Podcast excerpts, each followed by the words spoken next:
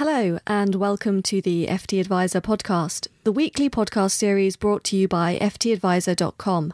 Each week, we'll be joined by a guest from the industry to discuss the week in news and some of the most pressing industry issues. I'm Ellie Duncan, features editor of FT Advisor and financial advisor. Joining me today is Kay Ingram, Director of Public Policy at LEBC. Welcome, Kay. Thank you, Ellie.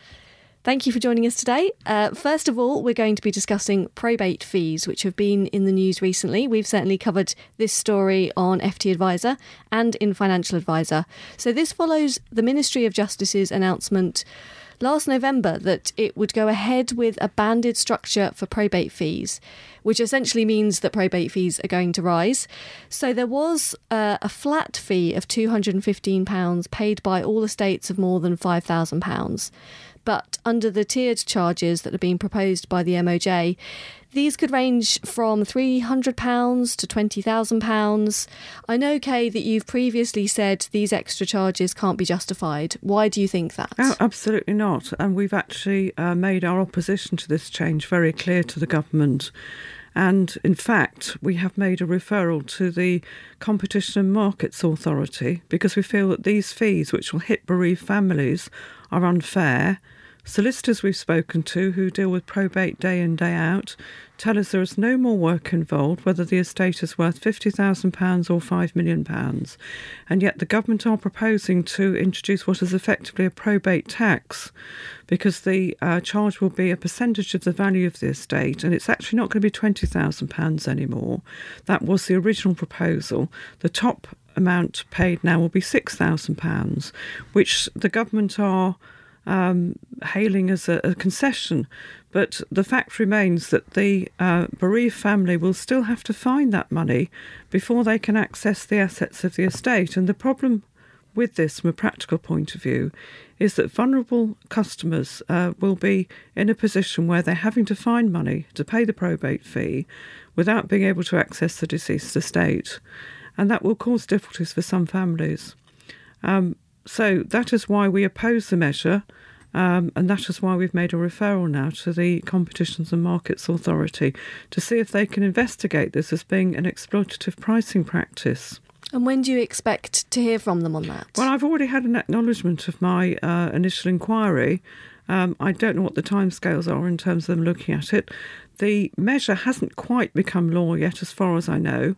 The reason I say that is that this was not debated on the floor of the House of Commons, and that's another objection we have to it. But it was actually passed by an obscure uh, committee with uh, made up of 17 MPs, with nine voting in favour and eight against. Uh, and the government's uh, justification for this change is that the courts need more money to finance their activities, and that they see this as a way of uh, charging those people with larger estates more for that service. They've admitted that the cost to the Ministry of Justice of administering estates is the same regardless of the size of the estate, which is why I call this a probate tax and not a probate fee. But the government have consistently said it's not a tax because if it was, it would have to be debated as part of a finance bill.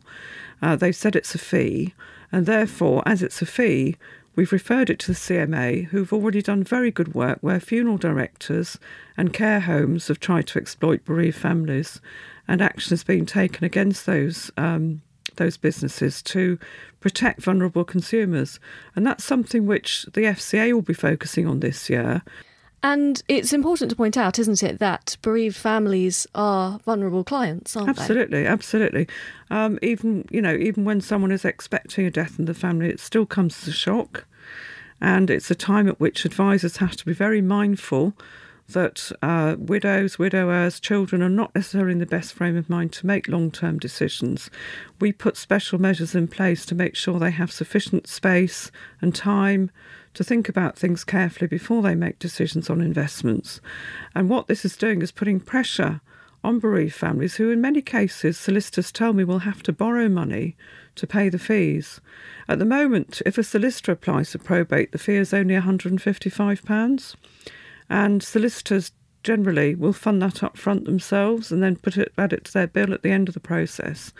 Uh, but solicitors are telling me that they can't afford to do that quite naturally if the fees are going to go up by these very large amounts. And that will mean that families who may not have access to funds themselves will need to borrow money in order to get access to their loved one's assets. What we're actually advising clients to do is to make sure they leave enough funds either directly held by their beneficiaries or executors or um, in a separate account to pay for both the funeral and the probate fees, or alternative, they arrange life policies in trust, which will be outside of the estate, and also they make sure that their pension nominations are up to date because also those assets will fall outside of the estate and can be accessed before probate is given. And is there also a risk that this banded structure are just complicating inheritance tax, which is an already sort of quite difficult to understand system for, for many people, particularly when they are bereaved and potentially quite vulnerable. It's a double it's a double taxation because and one of the MPs actually objected in the committee to this change did actually make this point that as well as paying the probate fee, the family will also have to pay inheritance tax on that amount too. So it's not it's not uh, deducted from the value of the estate. But I think my concern is that we already have 15 billion of unclaimed assets in the UK, in bank and building society accounts, life insurance policies, etc. And you know, increasingly executors and beneficiaries are getting older because we're all living longer. And there is the problem that sometimes people just can't cope with the paperwork as it is now. So if we're then asking them to go off and borrow money, and generally speaking, older people don't like to get into debt, it's something they try and avoid, then I can see a lot of people not actually applying for probate and some assets not being claimed. And that's a worry that's shared by a number of solicitors that we've spoken to. Okay, thank you, Kay. Um, another issue that I want to come on to talk about and I know it's something that you, that you've been vocal about as well uh, recently, and that's the gender pensions gap. I mean, it's never really out of the news that much these days, uh, particularly now companies are having to publish sort of gender pay gap figures. I mean, is it too simplistic to say that we end up with a gender pensions gap precisely because of the gender pay gap? The gender pay gap is probably the biggest contributor to the gender pensions gap, but it's not the whole story. Um, obviously, if someone's got lower pay, bearing in mind that pensions tend to be based on pay either as a defined contribution percentage that's going into the pension, or in the case of defined benefit, will affect the final salary pension that's that's given. Um, so it is a problem from that perspective. However, women also face bigger and longer uh, gaps in their pension funding through um, being out of work to look after, after children. At the moment, 35% of mothers are looking after children and not actively uh, uh, actively working in the economy, and only seven percent of fathers. So there's a clear differential there. What I would like to see is a number of uh, reforms. Obviously, closing the pay gap will help a lot, and that's that's good to see that some companies are taking action on that and the government's taking it very seriously.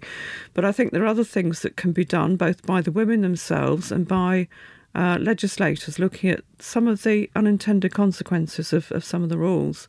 For example, there are now 10 million people auto enrolled, and this week the government um, hailed that as a great success which it is. Um, however, there are 9 million workers who are not auto enrolled, and most of those are women. And the reason for that is that we have two uh, barriers to auto enrolment. One is the age barrier. People don't get auto enrolled till they're 22 or above, and it stops at 65. And the other is the wage barrier. Uh, those who earn less than £10,000 don't get auto enrolled. This affects women more than men because they tend to be the ones who go back to work part time and they tend to have lower pay because they've missed out in the workplace for a few years, so their skills aren't up to date, or they accept a lower paid position just to have flexibility to be able to have time off to also combine their work with childcare and other responsibilities. So, what I would like to see is every woman who does give up her career or her job to look after the family to be allocated within the family budget some money to put towards a pension while she's not working. Those who not in work can pay up to uh, 3600 a year um, into a pension and get tax relief on it at the basic rate, whether they're a taxpayer or not. And I'd like to see women who are about to go on maternity leave thinking about these issues and maybe uh, demanding that sort of pension, auto enrolment pension, as a as a wife and mother, um, as a carer, so that uh, they can continue to fund their pensions when they're not working. The other aspect of this, which has changed in the last few years, is those women who have waived child benefit because they uh, because their partner earns more than fifty thousand pounds and they don't want to pay tax on it, uh, and these people are missing out on state pension credits, which is not obvious because who would uh, connect the state pension with child benefit? But those women who waive the child benefit need to apply separately by claiming child benefit but waiving payment of it so that they get credits for state pension. Otherwise, they'll also have gaps in their state pension funding as well. Yes, Amber Rudd wasn't so keen to bring up that 9 million figure, was she, the other day? So, um, what can advisors do then uh, to help close this gap? What role can they play in all of this? I think it's a very important role for advisors, and I think whenever talking to uh, women who are about to go on maternity leave in group schemes, they need to be made, made aware of the value of continuing to make pension contributions. Um, we often have women who are in that position who come to us and say, I'm going to leave the pension scheme even before they've stopped working. Uh, because they're thinking of saving money because the family budget's going to be under pressure due to going from two salaries to one for a period of time. And obviously, the cost of having a child are also quite significant. Um, but we advise them not to do that because someone on maternity leave um, is going to still get their employer contributions paid into their pension, particularly if it's a salary sacrifice scheme. And so by stopping their contribution, they're saving pennies, but actually giving up pounds in terms of employer contributions and tax relief. And then I think also encourage them to put at least some money into a pension while they're taking that career break. And when they go back to work, even if they're not earning above the 10,000 threshold, to rejoin an employer's scheme as soon as they can. Um, and if they decide to go self employed, which a lot of people do because they like the flexibility, to continue pension contributions throughout self employment as well. Okay, lots to think about there then when it comes to the pensions gender gap. So, finally, then, um, this week we're going to discuss contingent charging, which is a fairly controversial charging model, I think it's fair to say. There are plenty of people in the industry who've been quite vocal about it recently. The Work and Pensions Select Committee is fairly keen to ban it. Um, as are you, is that right, Kay? That's right. Um, in our evidence to the Work and Pensions Select Committee, we would support a ban on contingent charging. We see it as being responsible for some poor practices in the transfer advice market. It's not the only reason why some transfer advice is unsuitable, but we think it's a poor business model and one that leads to a potential bias in the advice. And also, it doesn't really seem right that we're asking probably one in four consumers to subsidise the other three. If you only charge the person who actually transfers, then by definition they're paying about four times as much as they need to for that advice because they're actually subsidising the other three or so people you advise not to transfer if you're working on the sort of normal ratios we'd expect for transfer advice to be suitable. So we would like to ban it, and we feel that that would enable advisors to be freed up to give advice to those people who can actually benefit from transferring.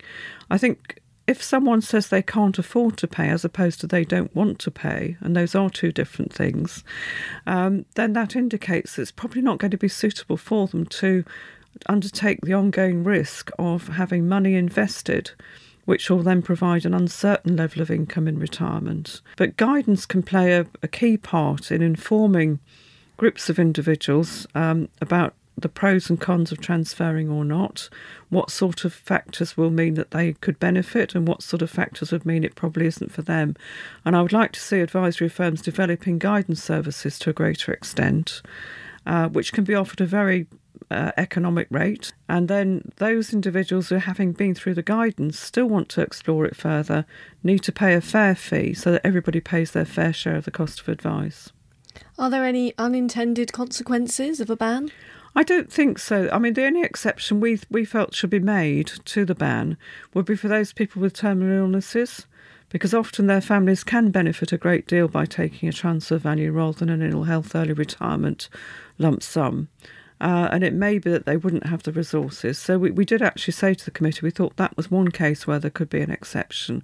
But there are other ways in which people can pay for this advice if they haven't got ready cash. Uh, we suggested, as I know others have, that we should perhaps look at a scheme pays option, similar to that used for paying the tax charges on annual and lifetime allowances. Uh, we also uh, recommended that the pensions advice allowance should become mandatory for all providers to offer that. Many providers at the moment are not offering that. That's the three times £500 allowance that can be taken from a pension.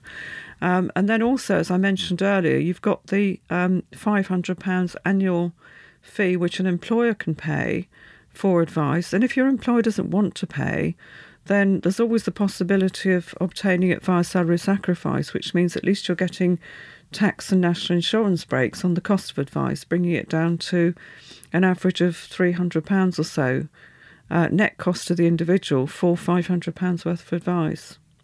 So there are other ways in which people can't pay, but I suspect that for the majority of people, if they really can't afford to pay, that would indicate to me that they haven't got the capacity for loss and they're not going to have the appetite to pay ongoing fees which will be required unless they're going to withdraw the whole amount in one go. They will need to have advice on an ongoing basis to manage their funds and drawdown. So, if they can't afford to pay for upfront advice, then it's an indicator, a strong indicator, that they're unlikely to benefit from transferring. And do you think contingent charging reflects poorly then on the advice industry? Yes, I do actually. I think it is almost um, going back to some of the practices we saw in the 1980s. Uh, you know, obviously there have been some high profile cases, the sort of factory gating type instances and unregulated introducers. And I think they've caused a lot of damage to the reputation of the advice industry, which is a shame because I'm sure the majority of advisors are doing a good job. They are looking into the individual circumstances thoroughly and only recommending a transfer when it's it's really suitable. But that's you know that's something that is put into doubt by contingent charging because even if the advisor isn't biased, there is always going to be that doubt that the advice was biased by that remuneration method. Thank you very much, Kay, for joining me this week. Do join us at the same time next week for another FT Advisor podcast. Thanks for listening.